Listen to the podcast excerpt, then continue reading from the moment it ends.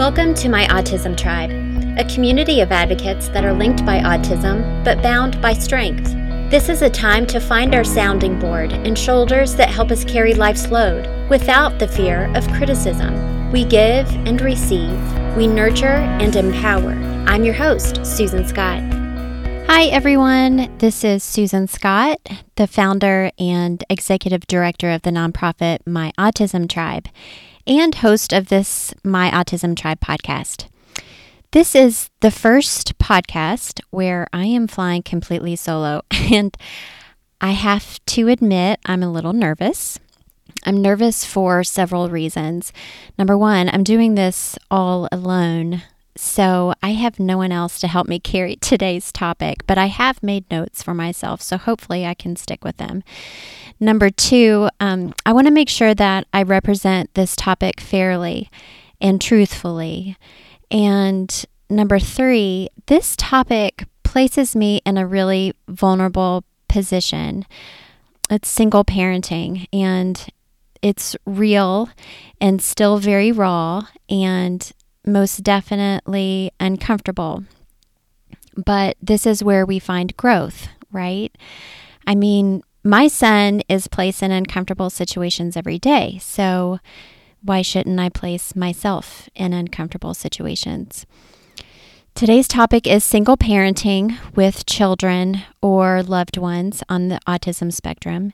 And I know this topic doesn't intimately touch everyone, but perhaps you know someone that is on this particular journey. Um, and perhaps you still, even though not divorced, will relate to many of the points that I'm going to be talking about today. So I get asked a lot, actually, if I believe autism in some way led to my divorce. So I'll go ahead and answer this question right now so we can move on. No, no, it did not. Um, not at all. Did it add stress to our relationship? Sure. But all marriage has stress. I truly believe it's how you choose to deal or not deal with it. So I'm not going to go into details that led to my divorce um, out of respect for my ex husband.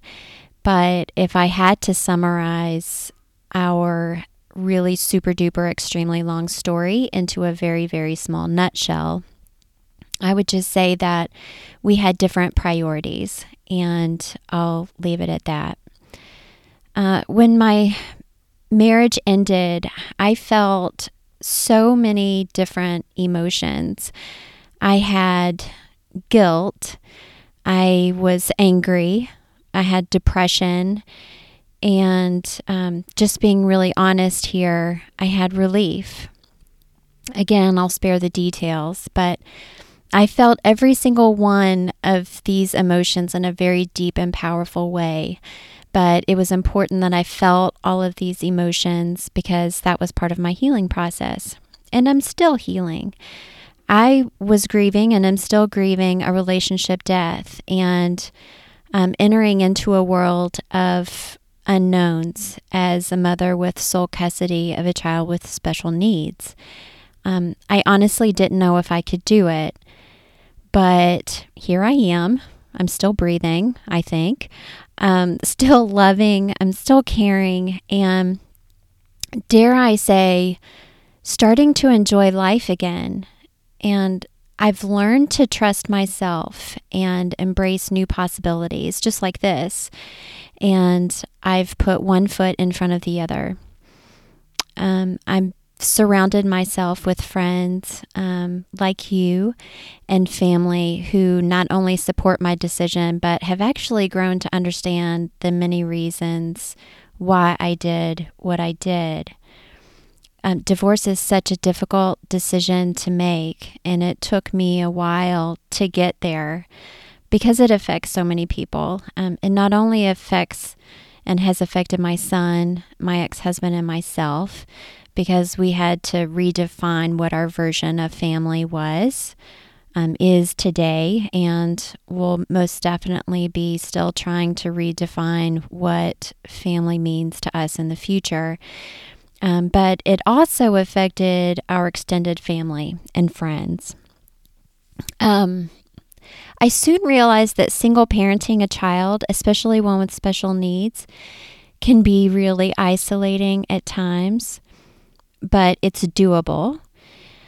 It also feels like piloting a single engine plane in a really bad storm, but you always come out the other side.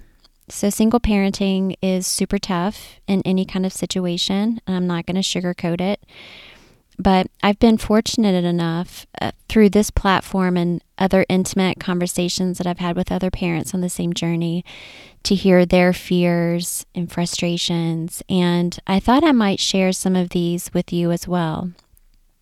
Granted, single parents with children on the spectrum uh, don't experience these fears or frustrations every single day, but I found that at least one time or another, I drew a line to everyone. And I know that parents and caregivers who are not divorced have experienced many of these as well. So let's get started. I think the first one that we'll start off with is exhaustion. Where do I even start with this? Maybe it's with the word uh, coffee. and I drink enough of it. When you're a single parent and you're doing most likely everything by yourself, you're exhausted. You're maintaining a job, coordinating therapies, fixing breakfast, lunch, and dinners by yourself, supervising everyone in your child's life, you're educating others, advocating for your child, and the list goes on and on and on and on. And it's just you. I've reached places of loneliness that I didn't know existed, um, foreign lands that I'd only read about in books. And that's one of the reasons that I formed my autism tribe. You guys just get it, whether you're divorced or not. Um, you know that place of exhaustion and you know that place of loneliness. Um, another one is financial stress, and this one is a complete and utter doozy. Not only are you putting food on the table and clothes on everyone's body, you're paying the mortgage or rent, you're putting gas in the car, but you're also paying for therapies and insurance, childcare. Um, in the case that stars align, you're actually able to go out and do something for yourself. Um, assisted technologies if your child needs them, extracurricular activities, books, etc., etc., etc. It's a lot, but one thing I learned very early on, and this was before marriage, before a child, was to create a budget. Um, I make a list of all of our needs, sprinkled in with some wants, because that's important, and I balance the numbers. And sometimes a lot of times it's in the red, and that place is really terrifying. Last September, um, the company I was working for as vice president of client services decided they were closing their doors. Now, I have never let fear rule my life. I'm a risk taker by nature, but I don't think that I've ever been more scared or uncertain about anything before. I couldn't find work. I literally applied to thousands of positions and was either told I was overqualified or the position had already been filled. And this is the part that's really, really uncomfortable. I was not only feeling like a failure as a professional, but I felt like I was failing as a parent. Um, and I know parent guilt is is strong. Um, but I really could not, was not feeling like I could do enough or everything that I should be doing to provide for my son. And we were living on my on my savings, and thank God we had them. Um, I've been doing some consulting work, but we're not back to where we were, and I'm trying to find peace with that. Uh, the school that my son attends found a grant that helped us pay for some of his speech therapies until I could get back on my feet. And that helped a lot. Um, every little bit helps. Several family members also pitched in to help pay for a few things. And anyone that knows me knows how much I hate this. I hate asking for help. I hate taking when I can't give. But I was literally left with very little to no choice. Um, and I was humbled. And maybe that's exactly where I needed to be, you know? Um, the next frustration is super frustrating, but I'm learning to understand a bit more. It's when people tell me to take care of myself, that self care is important, but I often have no one else to take my place so I can. And then when I finally do, which is very rarely, do I have time for that quote unquote self care, I'm feeling guilty because I should be with my son, because I know him inside and out, and because I can understand him when he's having trouble expressing his wants or frustrations. I, by my very nature, am what people like to call a mover and a shaker. So I'm never quite still and I'm always going, always thinking. So the notion of actually relaxing can be somewhat foreign to me. Um, I'm trying to learn more, understand, and wrap my mind around this whole self care thing. And right now, most of the time, um, and this is really quite embarrassing actually, um, but whatever, here we are. My self care is actually turning on Netflix and eating popcorn in bed after my son is asleep. Um, it's exciting, I know, so don't be jealous. I'm not the best at prioritizing. Um, I admit this because everything in my mind is the most important all of the time. But I'm trying my best to become better at this, and I want you guys to hold me accountable. Maybe send me some suggestions on this. Like, how do you do self care? What does self care mean for you? I'm still trying to wrap my head around this there are other frustrations and, of course, challenges that certainly pop up in this whole single parenting thing. Um, and gosh knows that I will certainly be experiencing more um, as our lives change and evolve. But these right now are kind of the big whammies for me. On the flip side of these frustrations, there have also been so many things I'm grateful to have learned and to have experienced. One of the most important is I have found strength and courage that I didn't know I had. The Susan 20 years ago would never have thought in a million years that she could pull this off. It just would not have even been fathomable. Um, sure, I knew I was strong and you know, but this whole journey has allowed me to see pieces of myself that honestly, I'm just, I'm really quite proud of. You know, I'm going to give myself a pat on the back right now. Um, yeah, I am proud of it. I'm also learning to be mindful and to celebrate the little successes. And this has actually increased my patience. I used to be one of the most impatient people I, I knew, but since there have been days of very literally putting one foot in front of the other, it's allowed me to be more in the moment. And I think this is exactly where my son wants and needs me to be. You know, he lives life in the moment. And what a lesson in life. Uh, I've also gotten to know some absolutely amazing people like yourselves and the conversations, the interactions, the experiences that I've had with other advocates, other parents, other caregivers who not only have such compassion, but also a sense of humor in life. And this to me has been the biggest miracle, the, the biggest blessing.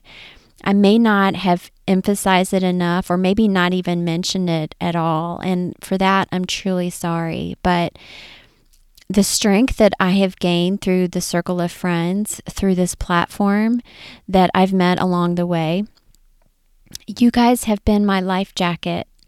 Um, very, very much keeping me afloat on days that I thought I was most definitely drowning. So, um, thank you very much from the bottom of my heart. And maybe I can share a few tips with you that have helped me. Some of these I'm better with than others, and I truly feel like most of these tips can work for not only single parents, but all parents and care- caregivers in general. Number one, don't sweat the small stuff, right? Because so much of everything going on is small stuff. And then when you sweat the small stuff, then all the small stuff turns into big stuff. And then you're left with a big pile of big stuff when you really shouldn't have been worrying about the small stuff that turned into big stuff. I know, it's kind of silly. Um, number two, this is a super important one.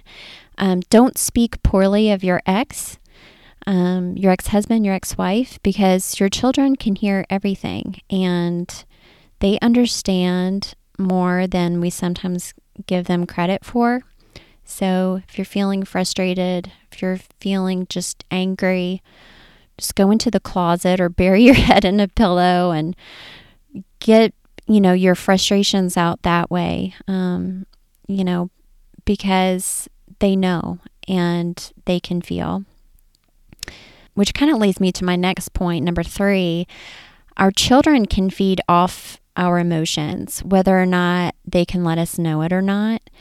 I know that my son can feel my tension at times.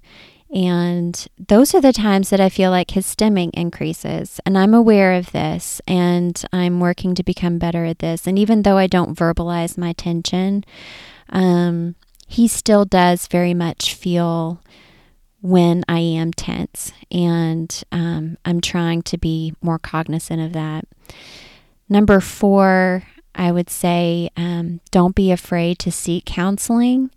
If you are going through a really rough patch, or, you know, friends and family are great, but sometimes it doesn't hurt to seek someone um, in the professional sense, and there's nothing to be ashamed of for that. Number five, I I was debating on whether or not to put this in here, but because it's really silly but I'm silly. So here we go. Um, it's okay to buy disposable plates or cups so you don't have to do dishes. Now, see, that's silly. But my point in this is that this can be time saved for doing other more important things. And this kind of goes back to the first stuff if don't sweat the small stuff. It's, you know, it, you can be doing this, um, you can be saving time doing dishes and doing something with your child. Um, number six, sleep when you can and where you can. I remember so many times taking my lunch break in my car in a parking lot I was able to catch a tiny nap and it helped. And I didn't care what other people thought. And there was one time even where a really nice gentleman tapped on my window to see if I was alive. so um, he was very relieved to know that I was alive. And we both got kind of a, a laugh out of it. So bless his heart. He was scared to death. But I felt much better after my nap. Uh, number seven, um, find a support group. Um, I'd like to think that my autism tribe can be a support group, but sometimes it's also nice to have just that face to face interaction. So maybe try to find another parent of a child with autism because they will keep you sane. They've been there, they've most likely done that, um, and they will need the same from you. Uh, number eight, this is a big one. Get help in navigating health insurance. It's okay to not know everything. There is a lot to know, and insurance is a beast, and knowledge is power. So get help navigating health insurance. It's okay. Number nine, and there are 10 points if I didn't mention this before, so we're almost there. But number nine, um, this next one may sound kind of harsh, but it has helped me on my journey, and maybe it can help you too. Get rid of anyone in your life who causes you additional stress. So, the real friends are the ones who get it without having to need an explanation. Family is a little trickier to navigate. Uh, fortunately, I have an amazing family. Um, they've been an, an amazing support system, but I know that that's not always the case. So don't be afraid to let them know that you you're setting boundaries and you won't participate in any kind of negative conversations about your child or what kind of therapies they're doing or what kind of life that you're choosing to live. That's okay to do. And number 10, the last point, um, start by realizing that autism is something that is forever, so it doesn't go away. Um, I don't discourage early intervention, I actually highly encourage it, but you have to pace yourself, still allowing your child to be a child. And I, I tell people all of the time, this is something that I've learned that this whole journey, it's not a sprint.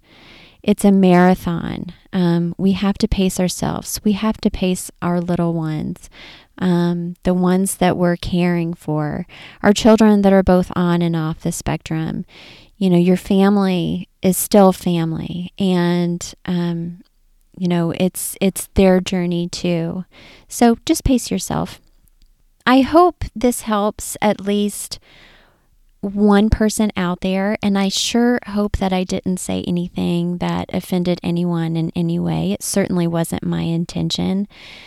I always want to make sure that I'm not only sharing your stories um, of advocacy and your fears and your frustrations, but I also want to let you hear my story as well.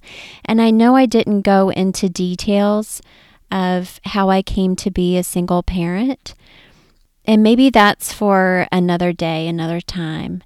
And sometimes my story has a good ending, and sometimes it has a not so good ending.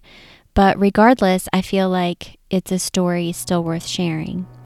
So, thank you for supporting my autism tribe, and thank you for allowing us to support you. You never know just how important support is until it's the only thing that you feel like you have. And for you, I am extremely grateful. So I want everyone just to keep up the great work and know that you're doing enough and that you are more than enough for your child or loved one on the spectrum. And if you need support, if you want to talk, if if you just need someone to listen, I'm here for you. And I know many other people in my tribe are here for you. And so just remember that. And I'll see you next week. Thanks so much for listening.